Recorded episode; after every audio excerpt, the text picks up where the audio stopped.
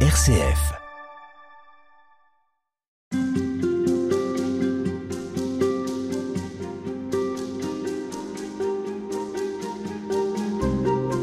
Père Jean-Marc Beau, bonjour. Bonjour. Vous êtes prêtre du diocèse de Versailles, auteur du livre Espérer en funambule au-dessus de l'abîme aux éditions Salvator. Vous avez eu envie justement de vous arrêter euh, sur euh, l'espérance. Euh, je voudrais savoir quelle est la question du temps dans l'espérance, comment est-ce qu'elle peut conduire à une transformation et pourquoi l'espérance, elle nécessite la durée finalement? Bien justement par rapport à la foi qui nous fait énoncer les vérités révélées, hein, par exemple dans le credo, on est, on est comme une sorte de, d'arrêt sur image pour énoncer les vérités de la foi. Mm. Or l'espérance nous remet la foi dans le temps, c'est-à-dire nous sommes entre notre naissance et notre mort et nous allons vers un terme qui s'appelle la vie éternelle. Donc c'est une échéance éternelle où il y a un déjà là qui nous est donné dans la grâce, justement une sorte d'infusion de la grâce, avec des grâces que nous pouvons déjà vivre, comme dans les béatitudes par exemple, on dit heureux les pauvres en esprit, le royaume des cieux est à eux, c'est déjà là. Mais après on dit heureux les cœurs purs, ils verront Dieu. C'est pas encore là. Donc c'est le, le- le pas encore. Donc l'espérance nous emmène. Voilà. Donc l'espérance nous fait vivre dans quelque chose qui est qui n'est pas encore accompli, qui est une vision de, l'avenir, du temps. Et donc nous situer dans le temps, c'est toujours euh, un, un sujet très important. Quel est notre rapport au temps? Saint Augustin en avait beaucoup parlé dans les confessions en disant si on me demande qu'est-ce que le temps, j'ai l'impression que voilà, je sais ce que c'est. Mais si j'essaye de réfléchir en profondeur, je ne sais plus ce que c'est que le temps. Et donc, euh, il fait une très grande réflexion qui est toujours étudiée d'ailleurs en philosophie, euh, Saint Augustin. Mais on a parfois le sentiment que justement dans le présent que l'on vit, que l'on éprouve, qui nous entoure par les événements et par nos, nos propres événements à nous, que justement on échappe à l'espérance, qu'elle n'est plus là. Est-ce que vous diriez, vous, que au contraire, aucun lieu, aucune personne, aucune situation n'échappe à l'espérance? Je pense que l'espérance au sens fort du terme, c'est-à-dire vertu théologale, Alors vertu théologale, on, on redit, c'est au fond ce qui vient de Dieu, ce qui nous conduit à Dieu, ou voilà, comment vous la vertu l'expliquez théologale, contrairement à des vertus qui seraient plus ordinaires, hein, elles viennent de Dieu et elles nous conduisent à Dieu. Donc dans le catéchisme de l'Église catholique, on dit l'espérance est la vertu théologale par laquelle nous désirons comme notre bonheur le royaume des cieux et la vie éternelle, en mettant notre confiance dans les promesses du Christ et en prenant appui non sur nos forces, mais sur le secours de la grâce du Saint-Esprit. Et si je reprends la définition de la charité, qui en fait est la plus grande vertu théologale, dit Saint Paul. Hein et il dit d'ailleurs, la charité croit tout et espère tout. Donc la charité est sujet des deux autres vertus théologales.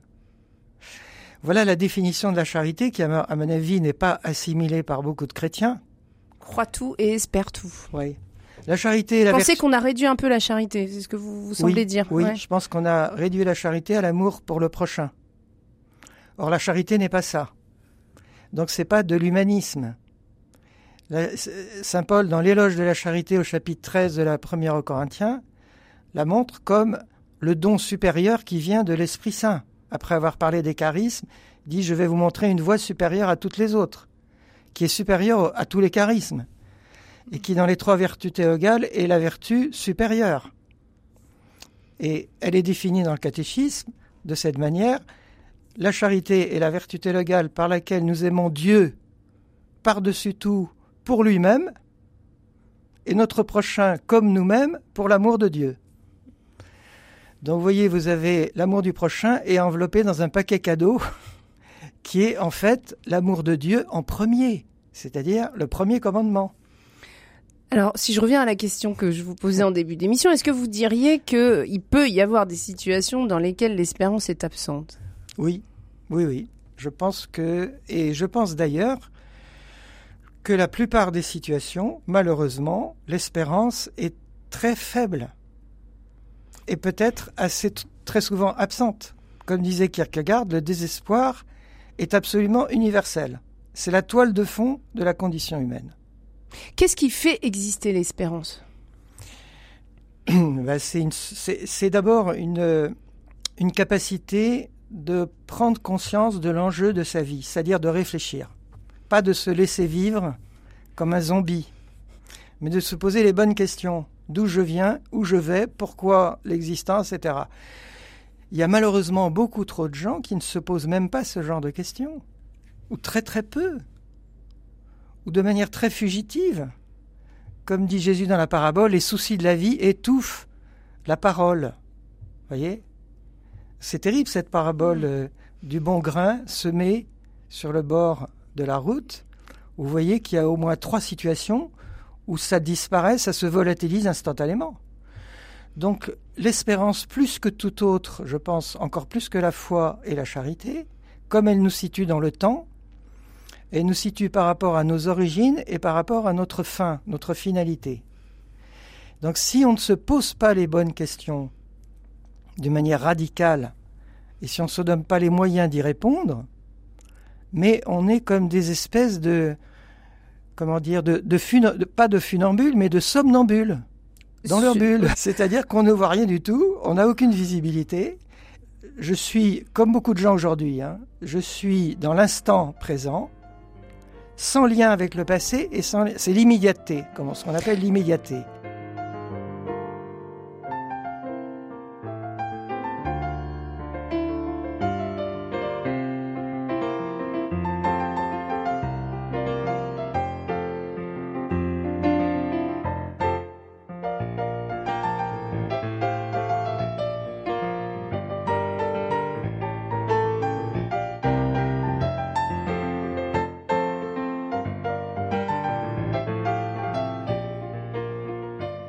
L'immédiateté comme, comme ennemi de l'espérance, est-ce qu'il y en a d'autres euh, Au fond, vous évoquez dans votre livre l'injonction au plaisir, ah ben on peut fuir à la dans consommation. Le passé et fuir dans, dans le futur. C'est-à-dire, l'espérance suppose une bonne articulation entre le passé, le présent et le futur. Donc il y a des gens qui fuient dans des utopies illusoires du futur, donc c'est une évasion. Aujourd'hui, on peut avoir des mondes virtuels, de plus en plus virtuels, de plus en plus construits comme des, des, espèces de, rêves hein, euh, à partir des techniques qu'on a, de l'informatique. Le présent, eh ben, on peut être dans le carpe diem, c'est-à-dire je vis l'instant présent, je m'occupe pas du futur, je m'occupe pas du passé. Mais ça, c'est une illusion complète.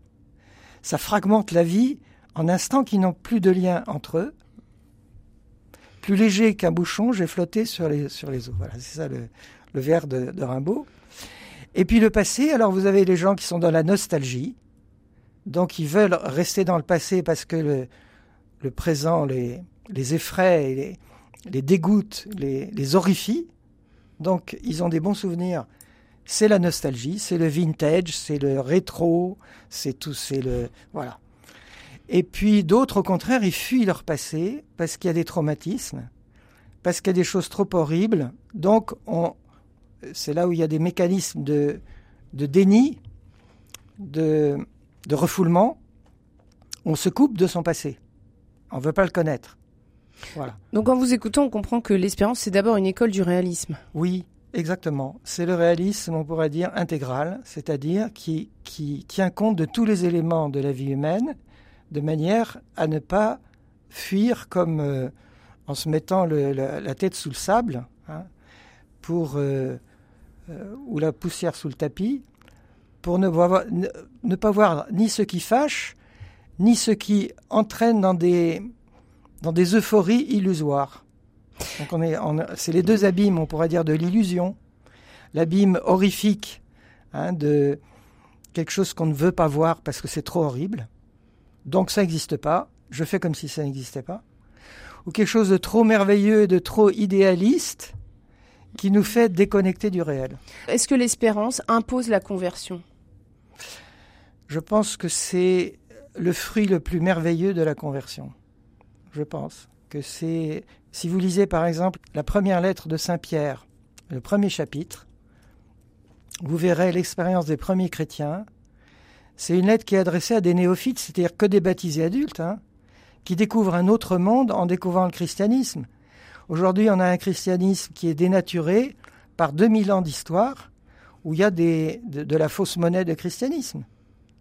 Donc, pour retrouver l'élan spirituel, d'enthousiasme incroyable des premiers chrétiens, lisez le premier chapitre de la première épître de Pierre. Et vous verrez qu'ils disent, mais vous en, vous tressaillez d'une joie inexprimable. Ils ont découvert quelque chose qui est sans équivalent sur le marché, si on peut dire, sur le marché des religions, sur le marché de la religiosité habituelle de l'époque de l'Empire romain. Oui, mais alors on entend aussi parfois, moi j'aimerais avoir cet enthousiasme, j'aimerais avoir euh, cette espérance qui habite euh, les chrétiens. Il euh, n'y a pas d'injonction à l'espérance au fond, c'est, ça ne se commande pas l'espérance. Et non, ça se commande pas. C'est, un fruit, vous dites. C'est le fruit d'une expérience qui se travaille, mais qui a un point, on pourrait dire, un point de, départ, de germination, si on peut dire, soit pour des chrétiens qui, comme moi, ont, ont, infusé en douceur pendant des dizaines d'années depuis leur enfance, soit pour des convertis qui ont eu un grand passage marquant d'un monde sans espérance à un monde enthousiasmant de l'espérance. Mmh. Et c'est l'expérience de tous les premiers chrétiens, puisque avant d'être chrétiens, eh ben, ils ne connaissaient pas. Et alors c'est cet élan dont vous parlez, ce dynamisme de la foi dans le temps euh, dont vous parlez dans votre livre Espérer en funambule au-dessus de l'abîme. Merci Père Jean-Marc Beau. À demain.